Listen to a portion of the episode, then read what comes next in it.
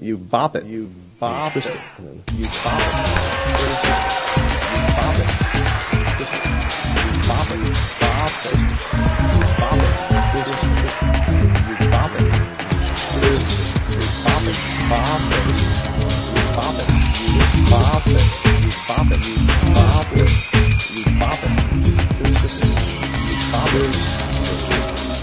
In 2014, the Large Hadron Collider will smash together high energy po- po- po- positrons to once and for all settle the question. Where the heck is all that cheering coming from? From, from, from, from, from, from, from.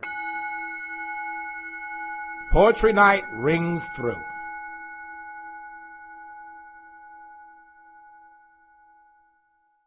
On Monday, July 30th, we said, Keep it going. Please welcome Shannon to the stage.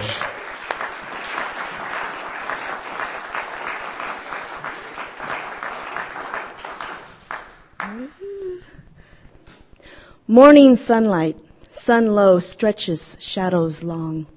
Twinkle through the branches that sway in the current, bathe me please.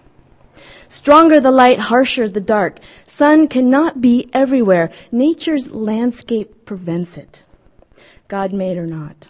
Crow flies by, nods its head, as if it remembers me. Your life so simple, Crow. Please brood over my features. A wink when you fly by will let me know that they are fixed in your mind. The sun may not always find me, yet your wings move you amongst the penumbras and illuminations. Your nod, Crow, brings me comfort, for somewhere, by someone, I am remembered. Thank you.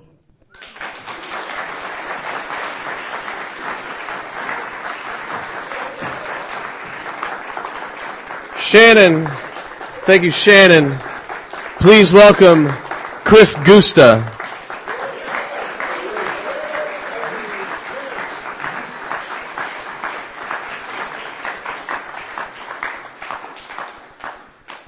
So first, I'm going to read a poem by Sarah Galvin, who's a poet from Seattle, who I think is excellent. This poem's called Velvet Ropes. Whenever I watch Beetlejuice, you send letters to colleges detailing my plans to drug and undress every one of my students the day I get a professorship. This is terrible because quietly watching movies at home is the only way I can think of to combat the impression that my elusive interest in academia is the access to naked unconscious students.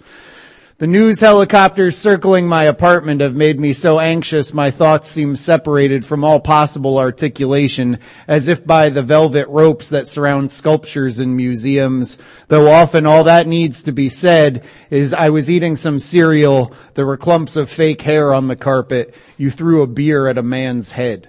Thanks.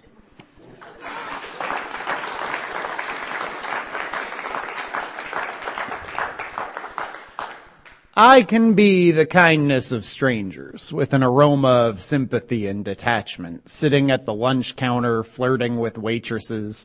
I think I am built for this.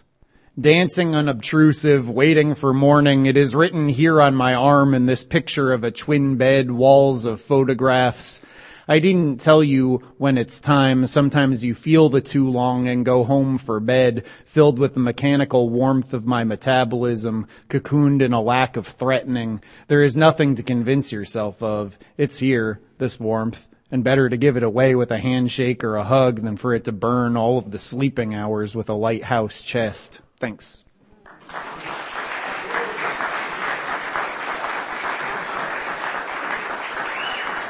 Thank you, Chris Gusta. Keep it going for Chris. Please welcome Malcolm Kenyon to the stage.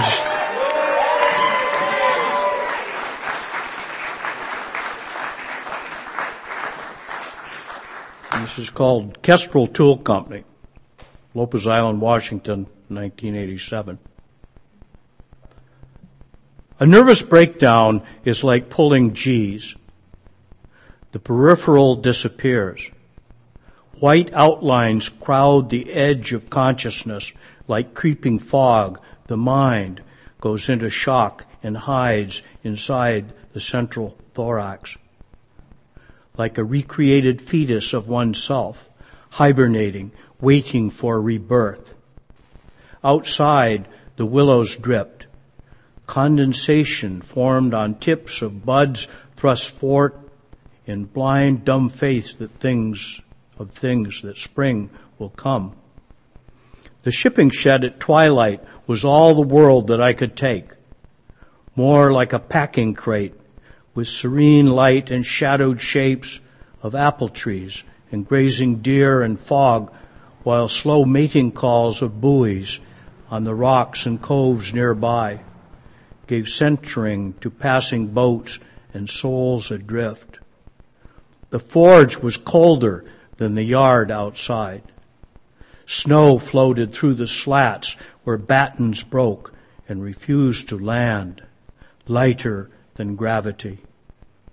We worked in gloves, breathed crystal clouds plodding through our dull routine. Crude technology of copper, steel, and wood, belying our underlying skill and the beauty of our artifacts. Naked, we shared sauna baths, and for lunch ate spare sandwiches of homemade bread and whatever edible came to hand. Squash from Irene's garden, a hapless deer grown too fond of apples, played Afropop on Greg's stereo, and drank good beer sometimes from a single bottle someone brought we passed around three ways. And as these winter days ran down to spring, this strange man amidst the hippies, driven here to hide in fog by impending madness, began imperceptibly to mend. Thank you.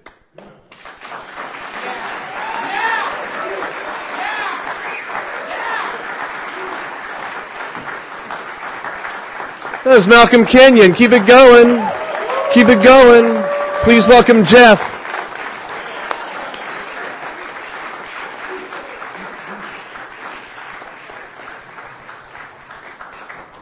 This is what never really means. There is a match burning on the table in the house we're locked out of. Your hands are cupped against the dust encrusted window, watching it closely. The house is on the branches of a tree. The tree is on the summit of a mountain, and the mountain is its own island. I'm standing on the ocean floor, my arms vertically out towards you, waiting for decades. You are a butterfly, and I am a starfish. We've never met, and we never will.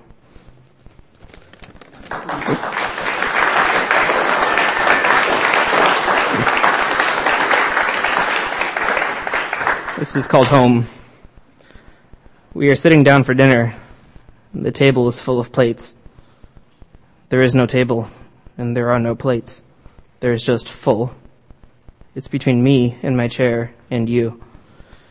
You are a butterfly perched on the window. I rise, my chair squeaks, and you fly away. Thank you.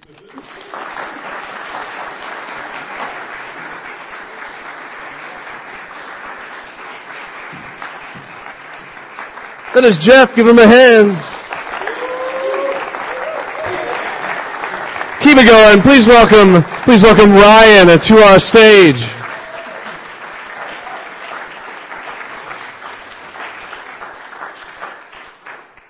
I have this theory. They are laughing at me behind closed doors, behind retreating footfalls, behind somber eyes. I have this theory. They have meetings where they mock me in turns, where they laugh at me, where they all laugh at me. I have no proof. But sometimes the smell of mirth, like gunpowder that hangs in the air after an explosion of unsuppressed giggles. Sometimes the way their eyes meet like they know each other, like they really know each other. They think they're being clever, but I know all about their big secret. I know all about how the universe is founded on a joke. I know all about the last breaths of old and dying men given to my mockery. I know I am the center of the universe. I have no proof, but how can you really prove something everybody already knows? I have this theory that you are laughing at me right now behind those somber eyes. You are looking at me with, you're laughing at me. And I don't have proof, but who needs proof when I know and you know and he knows too because he's in on the joke. And I know all about your big secret, so why don't you just laugh out loud? Go on. Laugh out loud. Laugh out loud. Laugh out loud. And I promise I will laugh with you.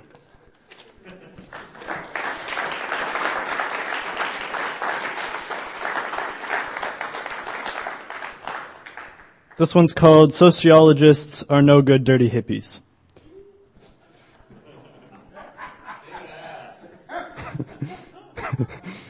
Your reality is green grass.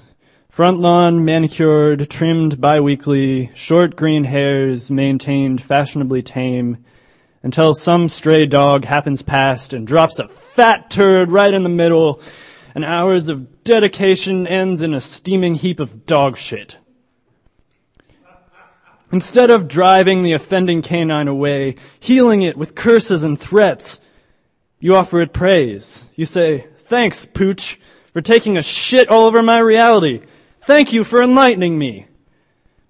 You let your lawn go, you let your hair go, you let your job go, and you do nothing but smoke dank weed all day long. And the neighbors say, you are a no good dirty hippie. And they tell their kids to stay well away from you because you are a no good dirty hippie. Until too many times you can't pay, you can't make rent because you're a no good dirty hippie. And your landlord dumps you out on the street, leaving you for the garbage man to collect, along with all the other trash that couldn't be recycled. And you go around shitting on people's front lawns, and sometimes they catch you. And when they do, they bring you rolls of toilet paper, and after you have wiped, they embrace you, and they thank you for the shit that shattered their socially constructed universe, and you smile because you realize you are an evangelist. But you're still a no good dirty hippie.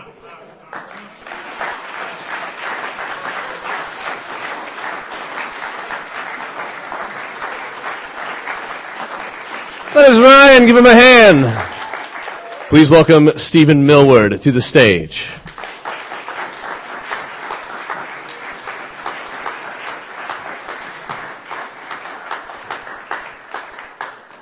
Last week I was kayaking in the islands and I paddled into a family of otter. And two otter went up the cliff and sat on the rocks closer than from here to the wall. Three more came up around the kayak close enough I could have petted them. It was a truly spectacular moment. And later that day I climbed Cypress Mountain and had an, an audience with an oracle. Reaching across time. George Vancouver explored the world. Magellan, Cook, and Vancouver filled in the blank spaces on the globe. In, in 1792, 300 years after Columbus, he entered Puget Sound and anchored in a natural harbor by a mountainous island. On shore, they picked wild strawberries. These men hadn't seen fresh fruit in months, had not seen strawberries in years. For them, it was a heavenly experience. They named the small island Strawberry Island and the large island Cypress Island. At this time, George Washington, the president of a young country, sent Captain Gray to explore the new lands of the West Coast. His ship Columbia was a retired privateer, a pirate ship that fought in the Revolutionary War. And so began the long struggle to take the West Coast from first Spain and then England. Once again, the Columbia set sail, seeking to extract great wealth from England. Gray discovered the Columbia River and named it after his ship. He also discovered Gray's Harbor, where my family are some of the first white settlers. Gray's supply ship was named the Lady Washington. Twenty years ago, the Lady Washington was rebuilt in Gray's Harbor, and I have sailed on her many times. When Gray reported his discoveries, President Jefferson sent Lewis and Clark overland to explore the Louisiana Purchase. It, by charting its mouth and mapping it, it was believed the Columbia Basin could be wrested from Britain. I now have ships on Lolo Pass, where Lewis and Clark crossed the Continental Divide, and I shall soon ride the same trails they used on their voyage of discovery. In 1846, the Treaty of Oregon forced the British to move the city of Vancouver 300 miles more north from the Columbia River to the mouth of the Fraser. In the following centuries, both the Spanish and English empires faded, folded, and imploded. For over a century, my ancestors applied the waters of Puget Sound, and on this day I anchored my ship at Cypress Island and climbed the mountain. On its summit, I visited Cypress Lake and wandered the old airfield, where I noticed wild strawberries. As I knelt to pick one, I remembered that strawberries are a runner plant. They clone themselves, and one plant can live 1,000 years and cover many acres. The strawberry I held was from the same plant that George Vancouver took sustenance from 300 years before. In all the passing centuries and the birth and death of empires, it all came down to one object, and that was the strawberry I held in my hand. For it had witnessed it all, the meek had remained, while the mighty did fall.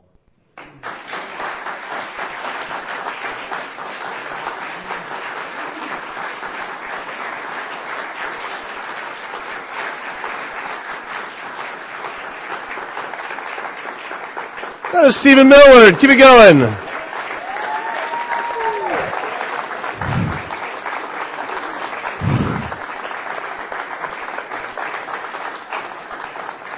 Please welcome Amy to the stage.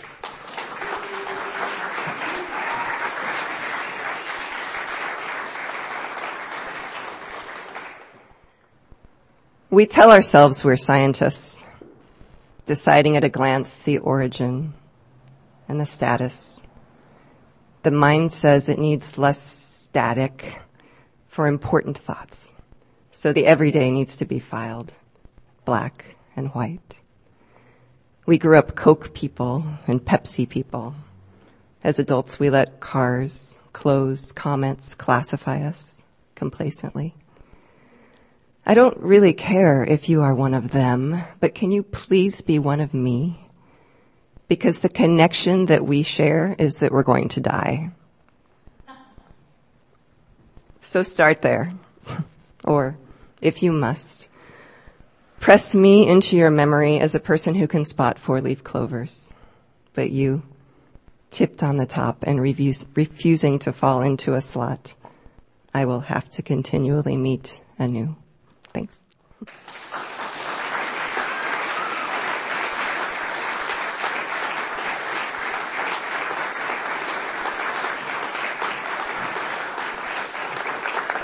That is Amy. Please welcome Elizabeth to the stage. Please welcome Lizzie.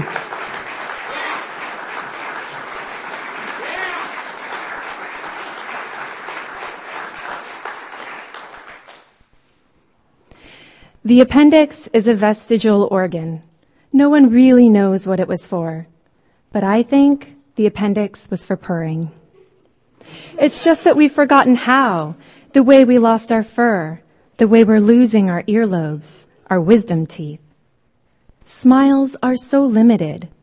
A smile brackets happiness, cages it, gives it a beginning and an end. It tries simultaneously to contain and convey. But once we could purr, infuse mood with spattering catches of contentment. We'd collect the ticking clicks of summer insects and tumbling beach pebbles and scatter them out again, flickering crackles strung together like pearls on a string, each one different as a fingerprint. A smile communicates. It's for you, not me. But I'm practicing my purr that primitive pleasure.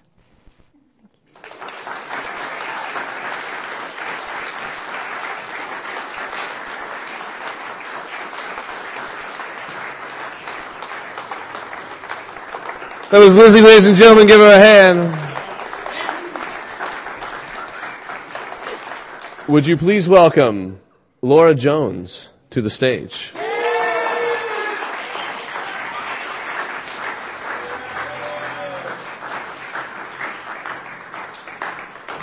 Thank you. Um, this poem is called This Is Not Your Penguin Love Story. When porcupines huddle together for warmth, they poke the shit out of each other. I tell you that I can't do this anymore if I wasn't a quivering rodent. with felled nociceptors and Merkel cells, and only a slight notion that something is awry when you're right next to me. I think of the eight loads of laundry, of your constant regression to age 12. Dandelion seeds that go wherever they want, how cold my por- porcupine toes are, even with you so near. I parse out which of the two of us has pricked each other the most. But this equation is not egalitarian no matter how I divide the quills. I remember my slapped paw, the list of chores you left. I'm ready to freeze without you. Thank you.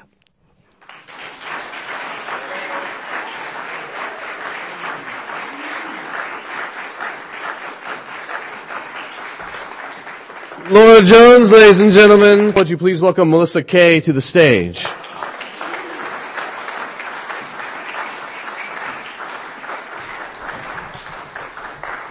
All right.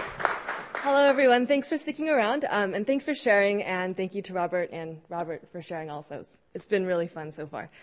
Uh, okay, so I'll just start. Stepping carefully across the broken bottles and wrappers strewn across the parking lot, Yuna always held her skirt high in the air as she came to us. From a distance, we easily recognized her broken toothed smile, her tangled hair, her excited wave. When she entered our circle, we would begin our game of pass the bottle, extending arms to each other and laughing into the night. It was our ceremony. On these nights, we picked up each other's sentences from each other's palms, laughing and blowing smoke at the trees. Bill, Irene, Jose, Yuna, and me. There was the time Bill married a woman who cheated on him with a man so ugly he didn't care. Did you hear about Yuna losing two grand at a last minute blackjack bet at the casino? Jose, tell us again about your date. She really didn't want to kiss you in front of her cat? We strung the stories over our heads like a roof. Underneath them together, we rejoiced, reveled, and cried. Born in Korea, when it was the 12th poorest country in the world, Yuna was a child of war, rape, and a U.S. military man she had never known. She came over when she was 19, when she married an American. She said, Hunger causes illusions of love. She said, I didn't love my ex-husband. She said, I discovered that only after I came to America and ate. She said, that's just how life was. We knew she carried a card in her straw purse. The name of her missing father, she said. Someday I will find him. Say, look, here I am, even though you did not want me. I will leave him first next time. On most days, she is a patchwork of color. Petting my hair when I was sick, bringing Bill food when he went hungry, or gazing at us with open hands. Sometimes I ran into her walking alone past the lake, humming a song and kicking the ground listlessly. Those were days she stayed away from us. Mostly, she stayed with us, even after we'd gone to sleep, picking up colored glass bottles and stacking them where we'd been, high like a castle wall. One day, Yuna says, she will return to her motherland. It was where she learned to walk, where she chanted with her grandmother in temples, and where she peddled soy sauce on the street. As she says this, she gazes at our upturned faces, at the dirty milk crates we sit on, and the cracked, broken concrete of the parking lot where we are. It was ugly and poor, yes, she says, but it was home. Thank you.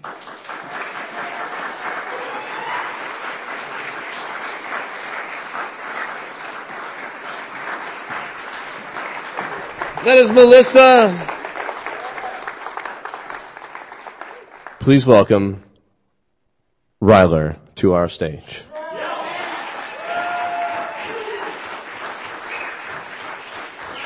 All right. Hey, hey, what's. Um, this is called Thin Smoke. The workers and wives climbed up here long ago, their lungs growing slowly accustomed to the thin air, their bones rising to the surface of their faces like stones in the weak creek they followed all through summer. In autumn, they stopped to build, and the women gave birth to children with blue veins laced below their eyes, as though permanently chilled by the cruel, briny wind skimming the mountain. Men widened the pass with dynamite that crashed back and forth across the cliffs, sawed at the nodding sea of bluish evergreens, and lit low fires to clear away the brush, the smoke twisting into the haze of industrial ports multiplying down the coast. On clear days, the children of the first women could look west to the glistening salt fire of the waves, and the idea for a theater infiltrated the town. A low, ramshackle lean-to of beams and plywood slicked in red paint, where men and whisper, men and women whispered in the dust light filtering from a projector. Sepia stars flickered on the screen. A woman gripped a man's hand, and years later gave birth to me though I've never been to the town bathed in bright, dry air. The hills are bare now, the lumber harvested, the buildings abandoned and decayed, and the wind's voice through their eaves is lost, as many things are lost, and rush swiftly in silence down slopes to the fields and cities shimmering below.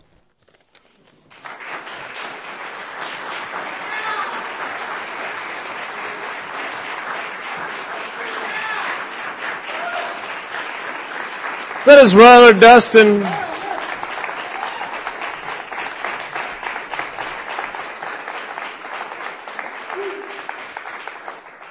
So at this point, it's over, right? It's, it's done.